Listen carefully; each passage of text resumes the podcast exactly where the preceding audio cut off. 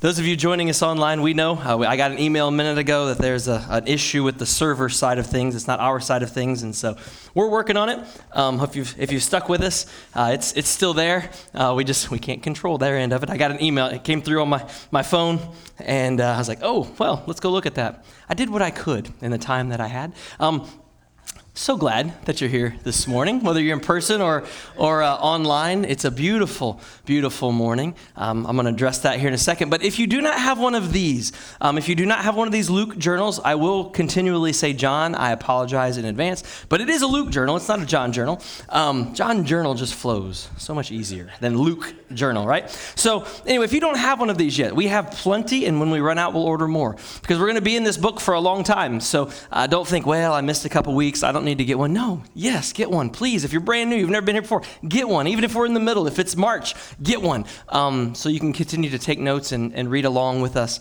um, with that, that passage. And so I, I, guess what I wanted to begin today with is this I wanted to warn you of something. Um, you're, you're, coming, you're coming at a bad time. You're coming at a bad time because here's the reality. Um, I'm super excited. Why? Well, a few weeks ago, uh, we had this, this family retreat. And so we got to hang out with some of you um, for a few days, just, just eating, fellowshipping, praising God, um, learning about each other, playing games with each other, just, just having a great time down at camp. And that was amazing. And then the next week, I got to go on a little mini vacation with my family. One of my favorite activities in all of life is to, to be on vacation with my family. I love, love doing it. It was a short one, but, but we had a great time doing it. Then I got to come to church, and I got to hear all about a summer of church camp and decisions being made and the plans and the exciting things happening at church camp. Yeah. Then I, I just got to get fed. And then the next week, I get to go and I get to hang out with this amazing staff and dream and think about God's vision to hear the successes of this last year and the incredible things that God is doing. And now I get to come and I get to be with all of you and share God's word. So I am a little excited. Okay? Um, I apologize if you don't share in my excitement. Hopefully, some of it will rub off on you, um, whether you want it or not, right? So that's, that's the kind of thing. Because there's one other little thing that I was reminded of on my way to, to church this morning. As we drove down 70, one nice thing about 70 is it's a beautiful stretch between Cloverdale and the Clay County exit. And right now, it's the most beautiful time of year because there's a little fog on, but the sun was burning through, and so the bright light was shining on the colors of all the various trees on the way here, and it was just gorgeous. So if you've got a minute today, put the kids in the car, go for a drive, go through the hills, the valleys, just look around, and just be inspired because it's beautiful. I know we all have things to do. Turn the Colts game on your car radio, okay? And just go for a drive and enjoy this creation because it's phenomenal. Because not only all of that, but we're entering into what is my favorite time of the year as we come to the holidays and the food and the family and the fellowship and the reason for both of the holidays upcoming. It's an incredible time of year, and I get to share it with all of you. It's a beautiful, beautiful thing. So, so hopefully uh, that motivates you a little bit. Hopefully, get you a little excited about life um, because I know life can beat you down, but man, go for a drive today and look around. And if that doesn't perk your spirits up, um, man, we, we need to talk. We need to talk. We're going to begin today in John chapter 3 with one verse to start with, just one verse to start with, and then we'll go into a, a much lengthier section of the passage. The verse says this When all the people were being baptized, who? All, that's right. All the people were being baptized. Jesus was baptized too. Hmm. Interesting.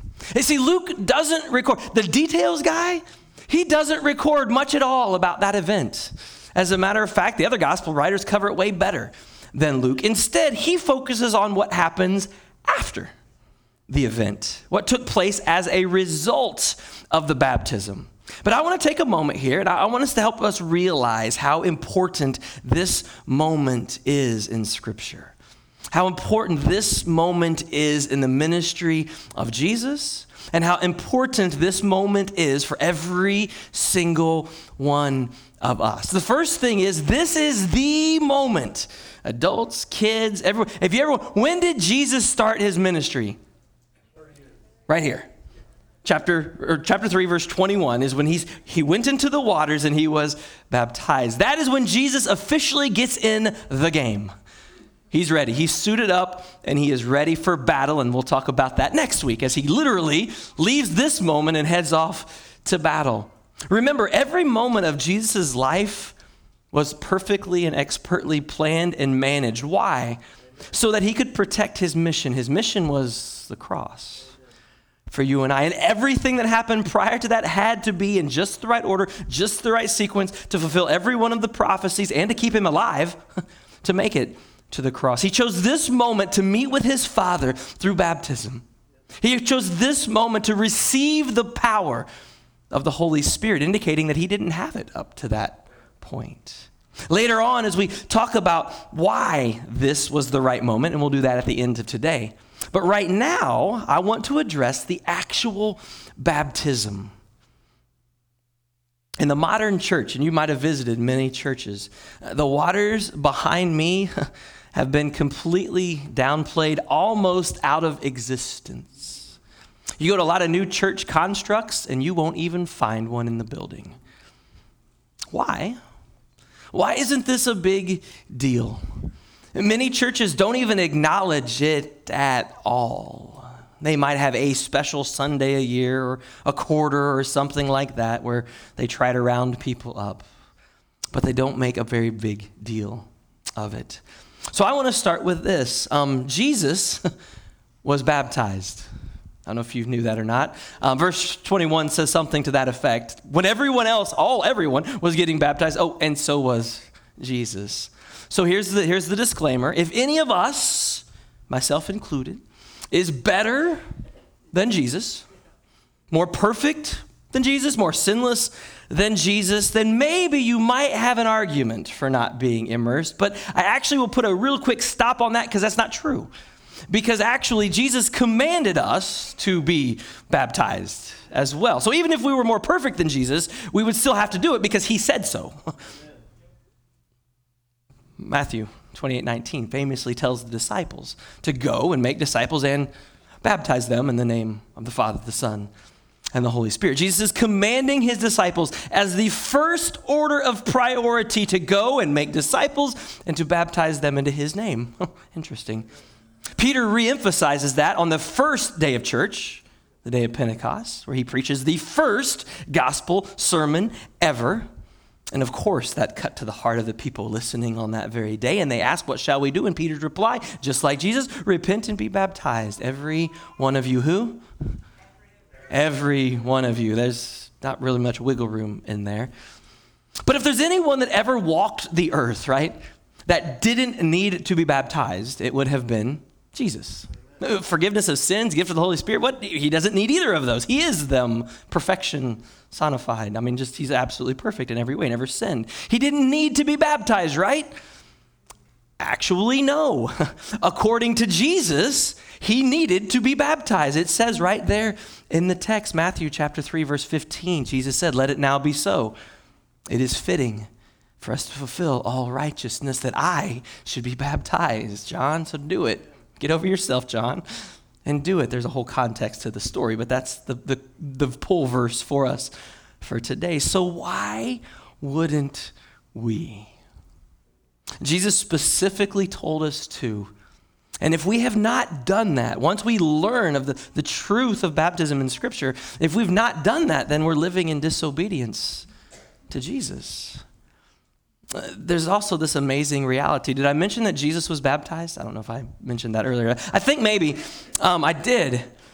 Jesus was willingly, he willingly went to John he willingly went in the water. He willingly submitted himself to John and to the authority of his father as he symbolically gave up his will and submits to the will of his father as he, in, in, in being baptized as he begins his earthly ministry. Now, this isn't the only time that Jesus sets forth that example. He does it in the garden. We'll read it later, Luke 22 42. In the Garden of Gethsemane, he prays before his arrest, Not my will, but yours be done, fully submitting once again. We get the implications of that statement later on. We'll talk deeply about that statement when we get to that text. But just know this is a habit that Jesus has. Submitting to the will of his Father should be no different in our lives as we submit to his will in ours. We follow this perfect example of Jesus. We are to do, as followers of Jesus who claim him to be our Lord and Savior, we to do as he commands us to do.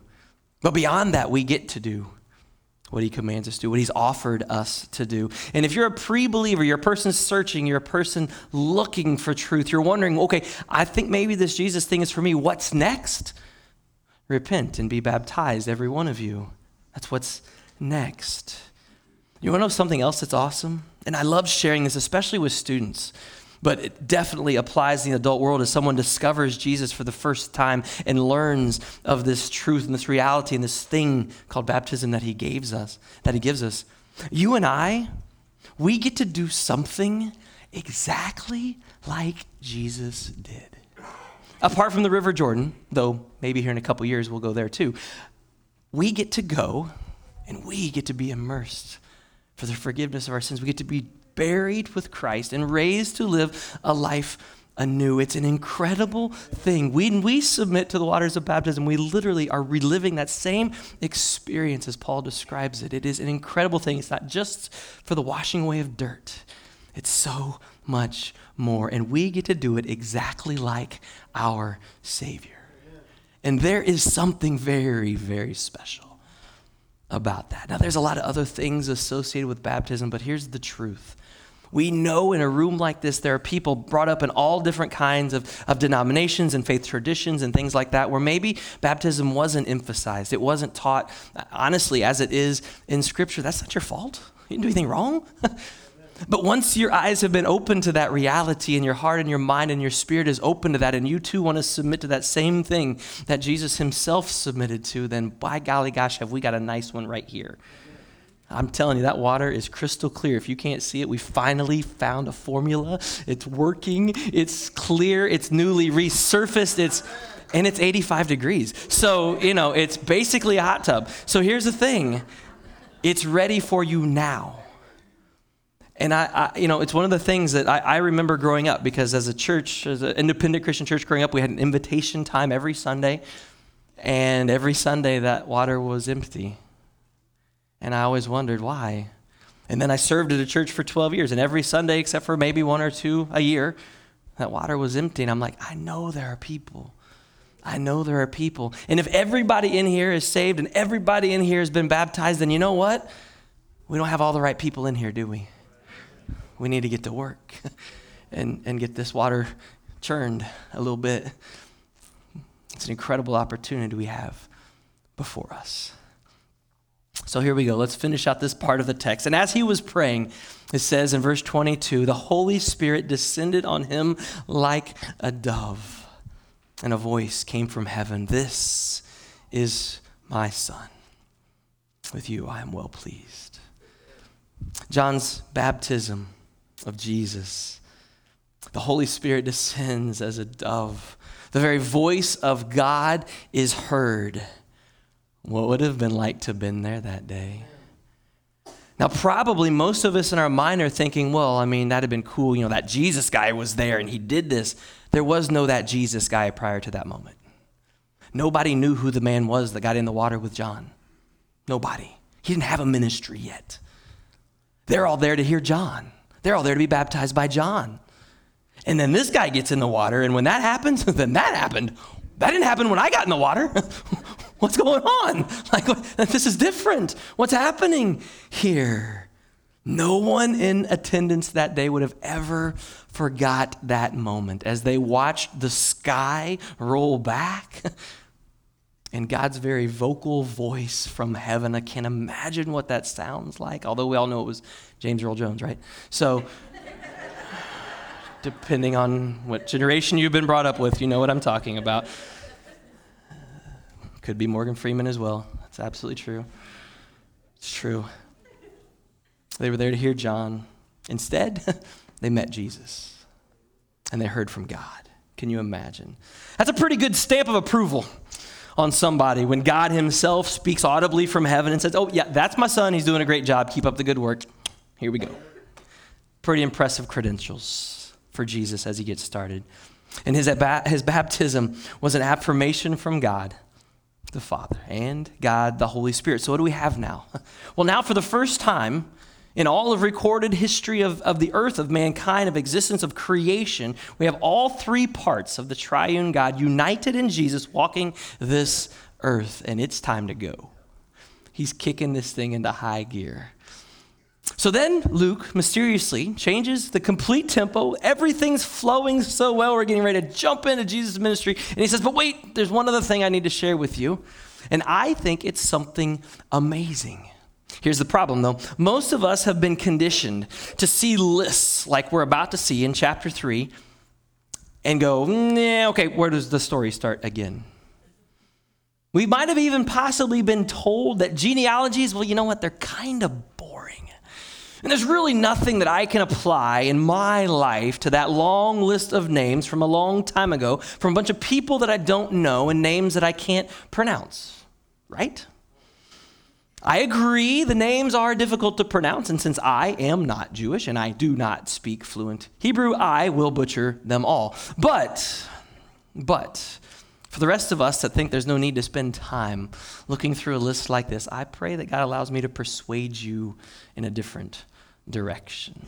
Let me begin by this. This is a very relevant cultural argument. Did you know? I, I, know this is the last day, but good news, you got plenty of time. You got the rest of this day, so 12 hours or so till the day ends. This is actually October is National Family History Month. Did you know this? Of course not, because there's a family month and a day for everything. So you didn't know this, but October is National Family History Month. So what used to be a really hard project for school, who had to do that? Who had to put together a family tree back in school, back in the day, right? Or it was one of those things that one of your weird relatives did. Sorry if you're the weird relative that puts those together. My apologies. Um, just, just so you know, if you're that weird relative, it's not you anymore. You're not weird because this hobby has now become a multi billion dollar industry. You can't watch TV without seeing a commercial for Ancestries.com. It's not possible. Last year alone, they pulled in over a billion dollars in revenue. DNA testing companies, TV shows that help you trace your family lineage back. Americans seem to be just a little more interested in genealogy today than when it was a forced assignment back in elementary school. This, however, is the genealogy of our Messiah, the family tree of our Savior. There's something special about that. This is his ancestry. This is his lineage. And Luke, true to form, gives us an incredible amount of detail in his list. As a matter of fact, way more detail than his counterpart Matthew, that we'll talk about here in a second. He lists 77 names in this line from the Messiah all the way back to Adam. Yes, the Adam and God himself. The last name mentioned in verse 38 is God. That makes the list really important if God happens to be the capstone of the list. Because God was, in fact, the father of Adam, the creator, literally, father of Adam. Now, unlike today, though, genealogies aren't just a, a hobby like they were back, uh, they are today. They, they were much more important to the Jews than that. For the Jew, ancestry determined a lot of things. It determined land ownership. Literally, in that Jewish culture, there was still an original tribal allocation. There was a track that you could trace all the way back to the land of Palestine, all the way back to the 12 tribes of Israel to find out if indeed that was your land.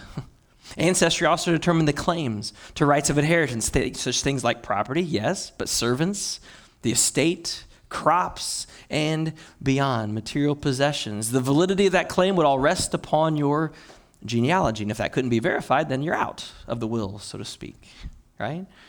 Ancestry was also the basis of taxation. We just learned that. We were reminded of that at the beginning of Luke, right? Because old Mary and Joe, where did they go?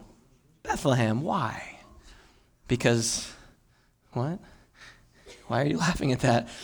It was okay. Anyway, where did they go? They went back to Bethlehem. Why? Because of their line in the house of David for taxation, the birthplace of that family. It's where their gene- genealogical records were kept in Bethlehem. Within the Jewish faith, in order to be a priest, a claim to the priesthood had to be proved by genealogy. You had to be a, in the family member, the line of Aaron. Zechariah, like we talked about a couple weeks ago, he and his wife Elizabeth were both from the lineage of Aaron. You could trace their family history all the way back to the time of Moses to prove that you, in fact, were worthy of being called a priest. And in this case, most importantly, anybody claiming to be royal, to want to be king, to be Messiah, would have been verified. They would have absolutely had to been proven that they came from the direct lineage of the great king himself, King David. So if you claimed that royal pedigree, you had to prove it by your genealogy. Genealogy played a great role in what was called the theocracy of Israel. There are still some countries that have theocracies. Typically, they are Muslim countries in our world. A theocratic kingdom is a kingdom that's under the rule of God, as described in Scripture, but led by God ordained priests and kings. And this is a huge part of Jesus' genealogy, especially on the Matthew side. Now, here's the thing Luke had obviously found access to the genealogical records of Jesus, it was a matter of public record within those towns. Matthew chapter 1 is the same way. See, here's some things that we forget sometimes. Yes, absolutely. Scripture was and is inspired by God Himself. But that doesn't mean that Matthew and Luke didn't make a trip down to the local library to open the books and follow the family history and write down the names. They would have been available in a public office, probably the temple, within the community. So it could be verified and it could be accurate this genealogy of Jesus. The credentials of the Messiah are really, really important.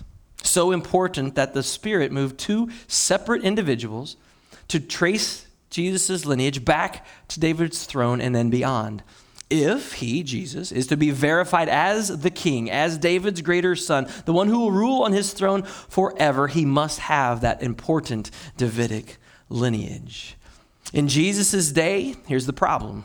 There would have been a whole lot of people that had lines back to David. You see, you may, if you know the story of David, you might be aware that he had um, maybe more than a few wives, which means he maybe more had, more, had a lot of sons. And that lineage would have extended, extended a lot of different direction. So there were many people who had a claim to the line of David. So that's why this isn't the only credential that matters when being the Messiah. But the absence of this Davidic line would absolutely completely exclude you and discredit you as a potential Messiah. The list that Luke assembles is also very, very, very different than the one listed in Matthew.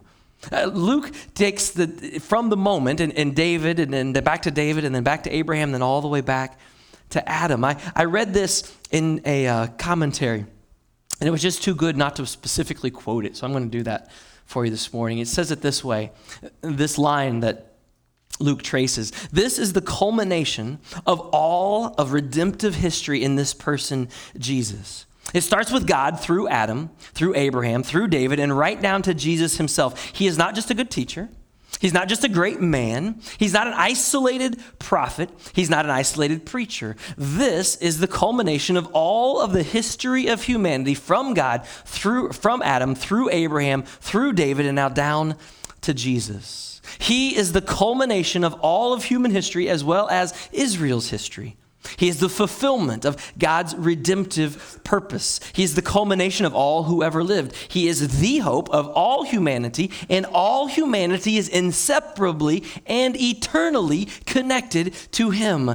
The fate of everyone who ever lives is linked to Jesus. There's no way I could have written that.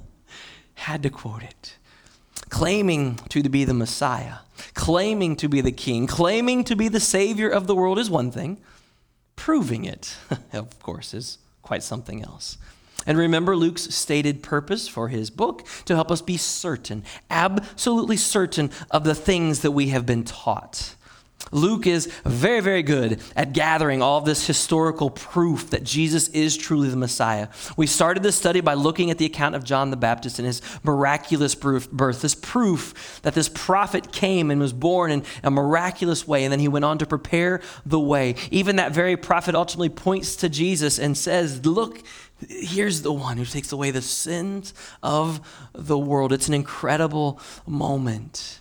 Then Luke shares the virgin birth story like any, unlike any of the other gospels. He reveals the angels Gabriel's revelation to Mary that he is to be the Messiah, the King, the Son of David, who will rule forever and ever. His birth is miraculous in nature. The angels come, they announce the same thing that he is to be this incredible Savior.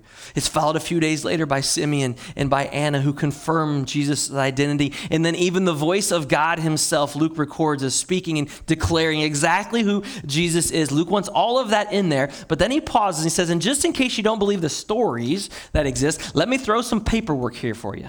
Let me just show you some details so you can really believe that this guy indeed is the Son of God. He wants people to be really, really, really, really convinced of the truth. So he writes down the facts for the last few centuries, actually millennia, for people to consider when thinking about Jesus. So, the testimony of Jesus' lineage is found in two places. I mentioned that moments ago. It's found in Matthew. Matthew starts, chapter 1, verse 1, bam, the lineage of Jesus, the genealogy of Jesus. And that's probably why you skip to chapter 2 when you read Matthew, a lot of you, right?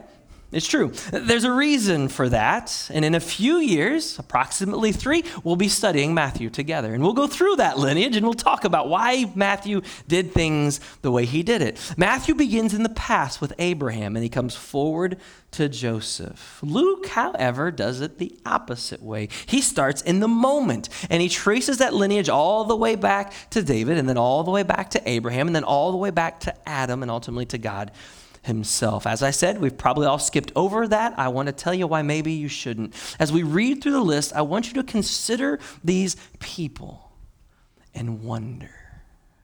Because as you're about to learn, almost every single one of these people you've never heard of and never will again. There's a few throughout history that become important, but the majority of the names are irrelevant. We don't know who they are, we don't know anything about them. Why? Imagine them finding out that later on in their family tree was the Savior, the Messiah. It's an incredible thing to wonder as they lived their lives not knowing what would become in the future. G- Luke's genealogy is different. It takes us on this crazy, weird trip, and as you read it and you wonder who is that, where is that going, it's not all predictable. We don't have all of the answers. As I said, a lot of the people, we don't even know who on earth they are. But he wants to show us that the Messiah has this incredible link to all of humanity. Jesus came for everyone, not just kings and queens and priests and the rich. No, no, no.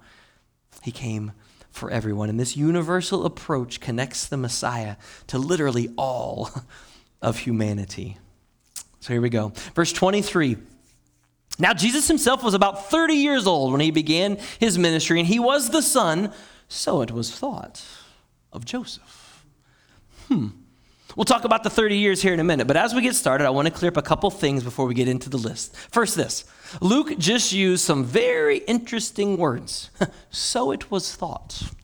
Why would he do that? Well, see, everyone thought that Jesus was the son of Joseph, and he was not. He was the adopted son of Joseph. He was not the blood relative of Joseph. So, what did Luke do? Why did he do that? He did that to make sure everybody was okay with this list, because in order to be okay with this list in that society, you had to start with a man, not a woman. Luke is allowing the cultural norms of his time to dictate that the list begins with the male head of the household. However, the first name on the list is actually a man named Heli, which happens to be Mary's daddy. So, Joseph is his son in law. Do you see what he did there? He's sneaking in this other account. Oh, by the way, when Luke wrote this, probably it's a really good, we have it on pretty good authority. Matthew was already written. Matthew's list was already done. Luke, I'm gonna, I'm gonna have to assume Luke read that. He's a details guy. He probably didn't miss that memo. so he went a different direction. Joseph is the son in law, which leads me to the second point. In all those places in your Bible, especially in these genealogies, and you see that word son, it does not mean what you and I think it means. It does not mean the word son in the English language. No, no, their words have much bigger meaning than our simple words. It can mean son, yes, or son in law, or grandson, or great grandson, or even a remote descendant, a stepson, or even a relationship based on a levirate marriage, which was one where you inherited a wife, if you will, because of the passing of a relative. Yes, all of those would fit under the umbrella of the word son. So when you looked at that list, when you read it, and you went, "Wow, man, has son, son." No, not really. okay. Sometimes there's even generations skipped, skipped in there with just that word "son." That's how you can get just 77 names from the time of Adam to Jesus. Uh, there would be a lot more names if every single son was truly listed. So keep that in mind. That makes this list really interesting when you think about it. One last little thing. Matthew traces Joseph's family just back to David's son Solomon. Luke uses someone different. He uses Mary's lineage and he chases it all the way back to Nathan, which is a son of David and Bathsheba, but it's their third son. It's an incredible line because now Jesus has two lines directly back to the same part of the throne of David. So here you go. The son of Heli, the son of Matthat, the son of Levi, the son of Melchi, the son of Janani, the son of Joseph, the son of Mattathias, the son of Amos, the son of Nahum, the son of Elsai, the son of Naggai, son of Matthat, the son of Mattathias, the son of Simeon, the son of Josech, the son of Joda, the son of Johanan, the son of Rhesa, the son of Zerubbabel, the son of Shealtiel, the son of Neri, the son of Melchi, the son of Adai, the son of Cosam, the son of Elmadam, the son of Ur, the son of Joshua, the son of Eleazar, the son of Joram, the son of Matthat, the son of Levi, the son of Simeon, the son of Judah, the son of Joseph, the son of Jonam, the son of Eliakim, the son of Melea, the son of Menah, the son of Mattatha, the son of Nathan, the son of David an incredible list of people. We'll talk specifically about some of those in just a moment. The son of Jesse, the son of Obed, the son of Boaz, whole bunch of famous names there.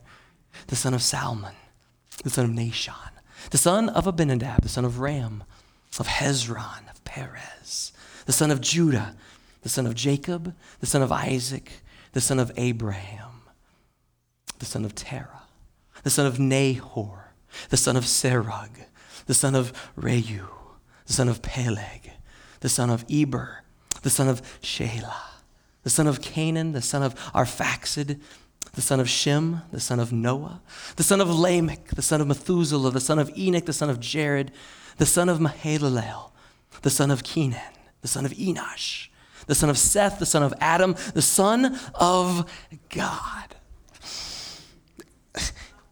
think about the names that I just read. When, when you read that in your Bible and you just like, I can't pronounce these names, you just kind of skip over it and move on.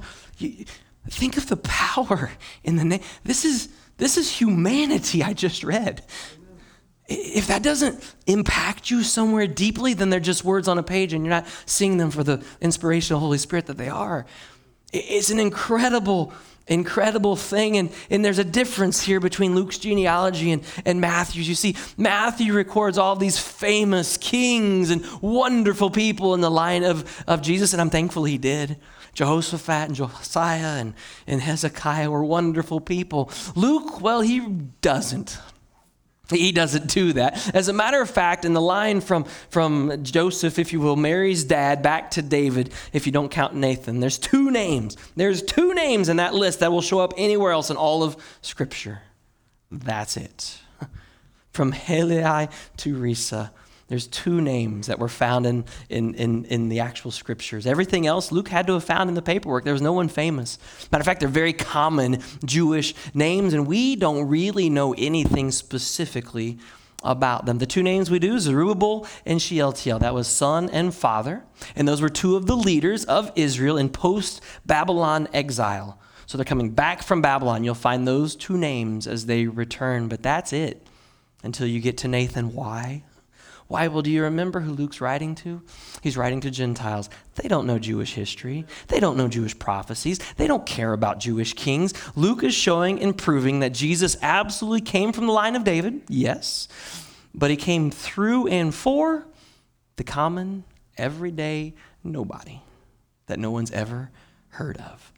God sent his son for everyone. This list, there's no special privilege represented.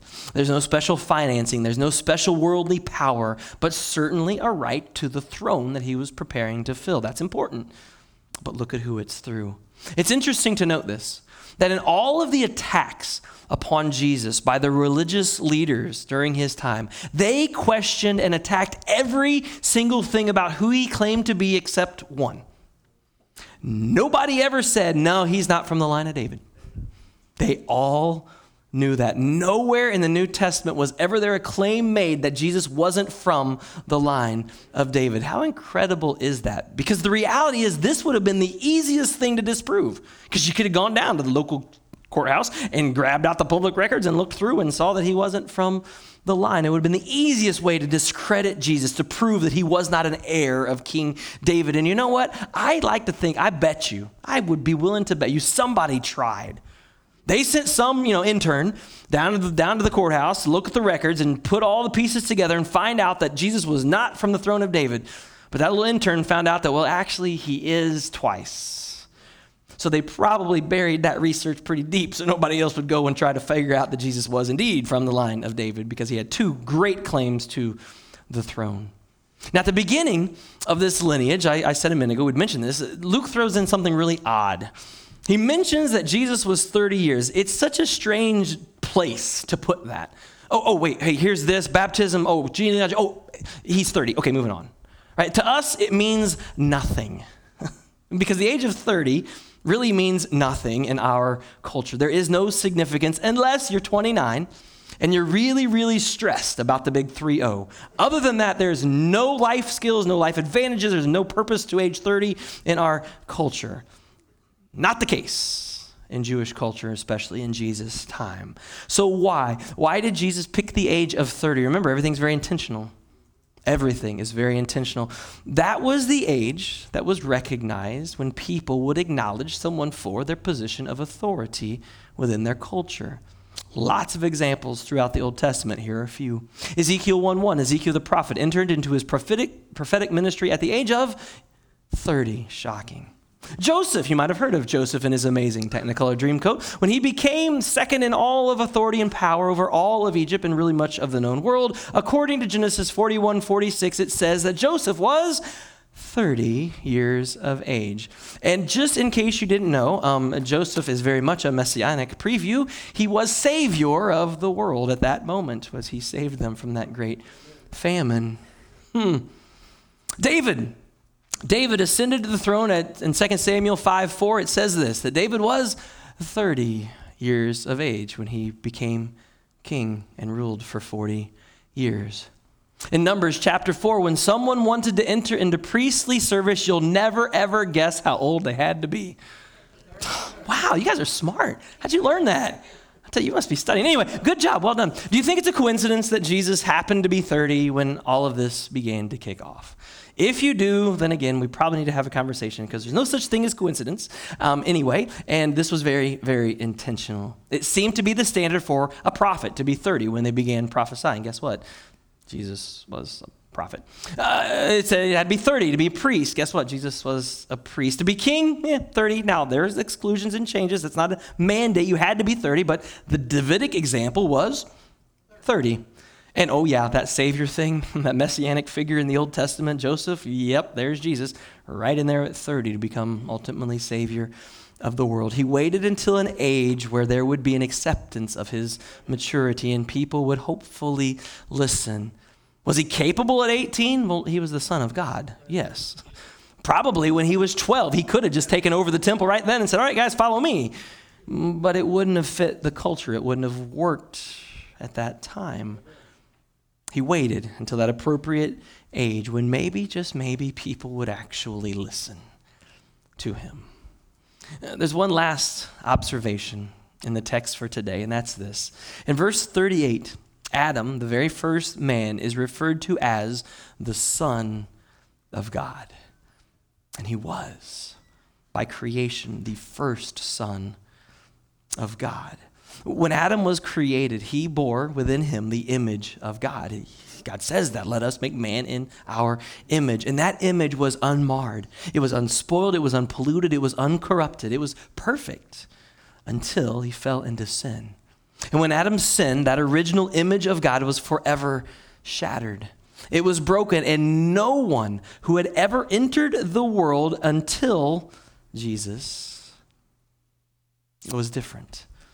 Every one of Adam's descendants had been stained by that sin of Adam, but Jesus came into the world and once again was fully pleasing to God. Verse 22 confirmed that this is my beloved Son in whom I am well pleased.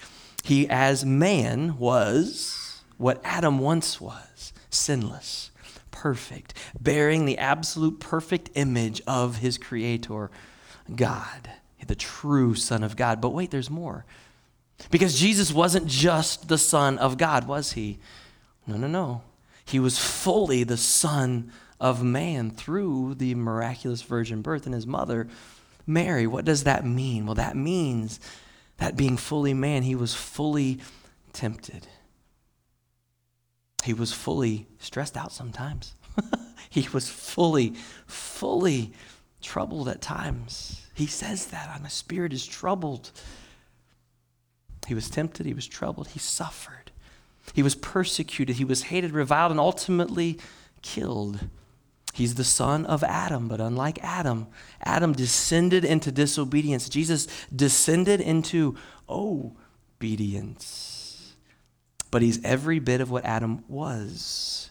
He's fully man in every sense, but he's also firmly anchored in heaven as the Son of God fully anchored to earth, the Son of Man, God as to his deity, man as to his humanity, the Son of God and the Son of Adam. And this is important to our faith.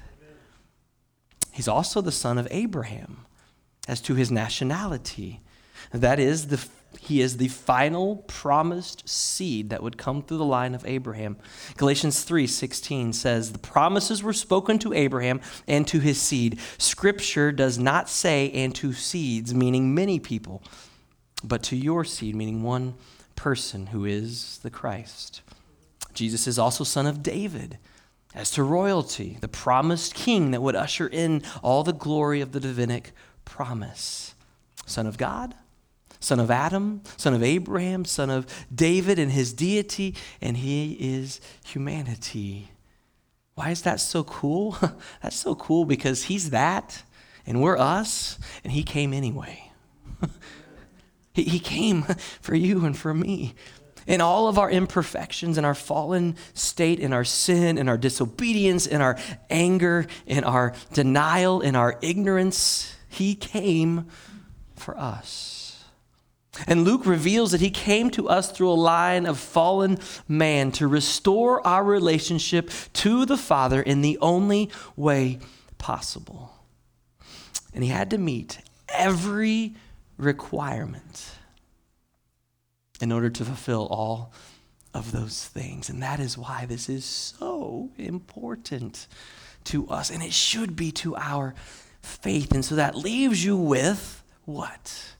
Well, it leaves you with a couple of things to consider. If you're a believer already, and you recall and you remember the reason Jesus came and who he was and how perfect he was, and yet he came for us in our fallen state, in our sinful state. And we enter into the season of Thanksgiving right around the corner. Man, today would be a great day as a believer to come before Jesus and bow down before him and just offer thanks. Thank you for your coming. Thank you for all that you've done, who you were. Thank you for the tests that you withstood and the life that you gave for me. Thank you for accepting me. Forgive me for all the times that I fall short in this walk with you. Help me to walk closer to you. Help me to be better connected to you in this life. Help me to read your word with new eyes and new mind and new spirit open to what it has to say. To me, there's so many things as a believer you can come before God and lay down today.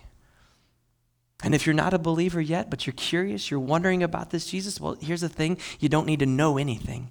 You need to know that He loves you and that He died for you. That's it. And then you come and say, All right, teach me, Jesus. Repent of your sins and be baptized like He was. And as I said earlier, there's a possibility we've got people in the room that have been up in the church their whole lives, but came from a different denominational background or different upbringing, and, and baptism was never even presented to them. That, that wasn't even an option. It's not your fault. It's not your fault. You could have investigated Scripture maybe and began to wonder, but for whatever reason, you hadn't done that. And now you have. Man, we would love, love for you to join us in that incredible thing we share with our Savior. What a morning it is to make that decision. Father God, as we close this part of the service, and in a moment we consider the end of this part of the story as you offered your life for us, and we celebrate that and remember what you did for us. I pray that these words convict us that the Spirit, the power of the Spirit that was used to authorize these words, to record these words, that that Spirit is still alive and active in this place today. And that that Spirit cuts through whatever it is in our lives that's holding us back. Whatever it is in our lives is keeping us from being fully connected, fully devoted to you. Father, pray that we're willing to lay that down this morning. And Father, if there's anyone ever watching online, or listening here today that has not accepted you as the Lord and Savior, then may the words of Luke inspire them to do that. May they begin to convince them that you are their King, that you are their Savior, that you are their Messiah. So many times we say you are, and that's true. You are, but you are mine as well. You're for everyone. Father, we love you. We thank you